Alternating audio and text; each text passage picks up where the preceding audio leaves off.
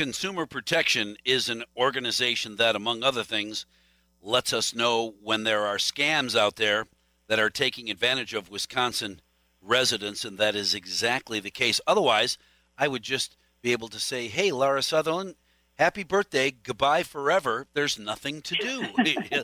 Nobody's scamming anybody. How about that? Every time we turn around, there's some new way to separate legit uh, uh, residents of America, of Wisconsin, from their hard earned money. Yikes. That's right. Um, it's not my birthday, and there's still a lot of scams to talk about. So thanks for having me on still.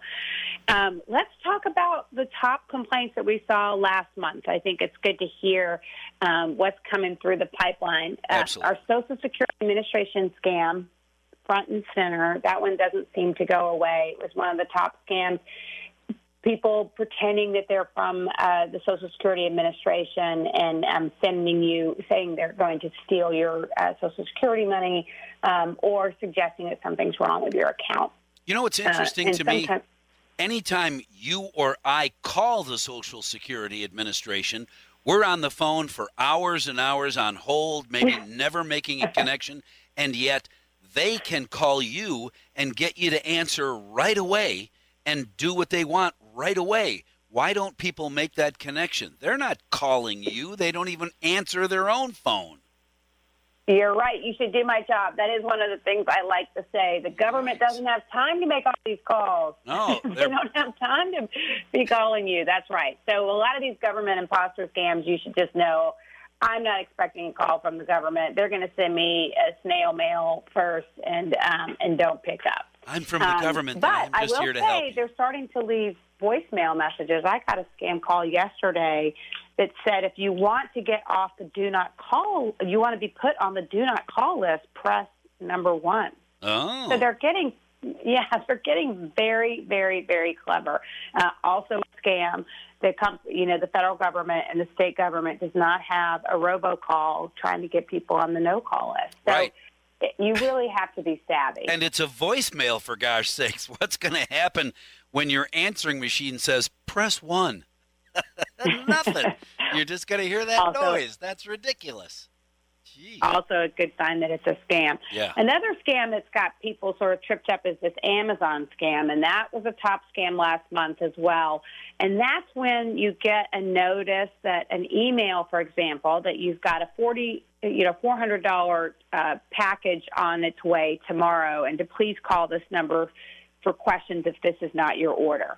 That is also a scam. And how do you know? Uh, Amazon is not calling you about your your orders. And and the reason why this is tripping people up is we're all using Amazon or a lot of us are. We're home still and we're making a lot of online orders.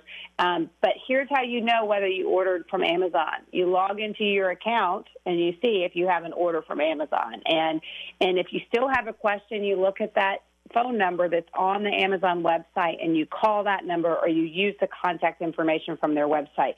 Just a really key way to keep safe if you if it looks suspicious to you, it probably is, and you and you at least need to do some homework before you engage with that buyer or that seller. Oh man. Um, so.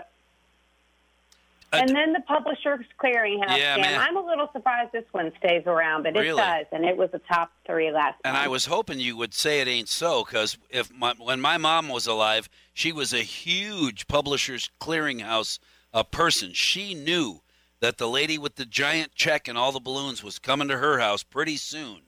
Sometimes that's not the case.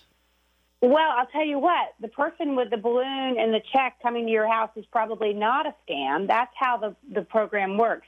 The way the scam works is they send you an email or they mail you a check. Um, and that huh. and PCH Publishers Clearinghouse does not do that.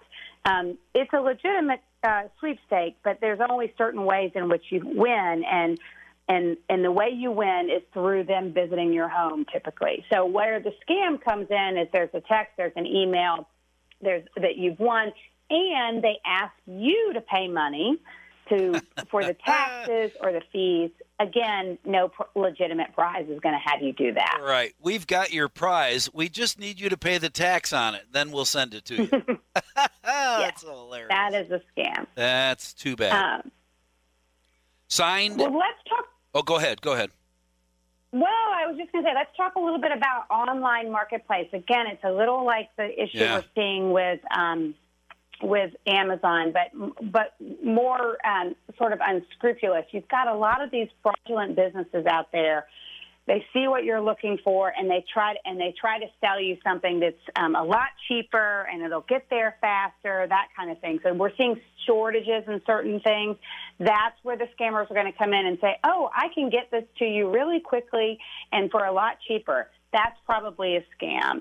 Um, and what what they're going to do is they're going to take your money and it's not going to show up, or it's from a a company that doesn't have the stock, so it's going to take forever. So we're really encouraging people. We're seeing a lot more of these complaints. Um, we're really encouraging people read the listings carefully, know who the seller is, know the return policies. If you haven't heard of the company, look up the company, see if there are any complaints. You know, we're getting a lot of these fraudulent companies that are really trying to sell you something that they don't have or if or if it's a fake rendition that kind of thing particularly some of the higher end items Right. Don't get ripped. There's just no way around it. If the government is calling you, it's not to help you. That's for darn sure. Lara Sutherlin, I hope you have a a, a fraud-free June.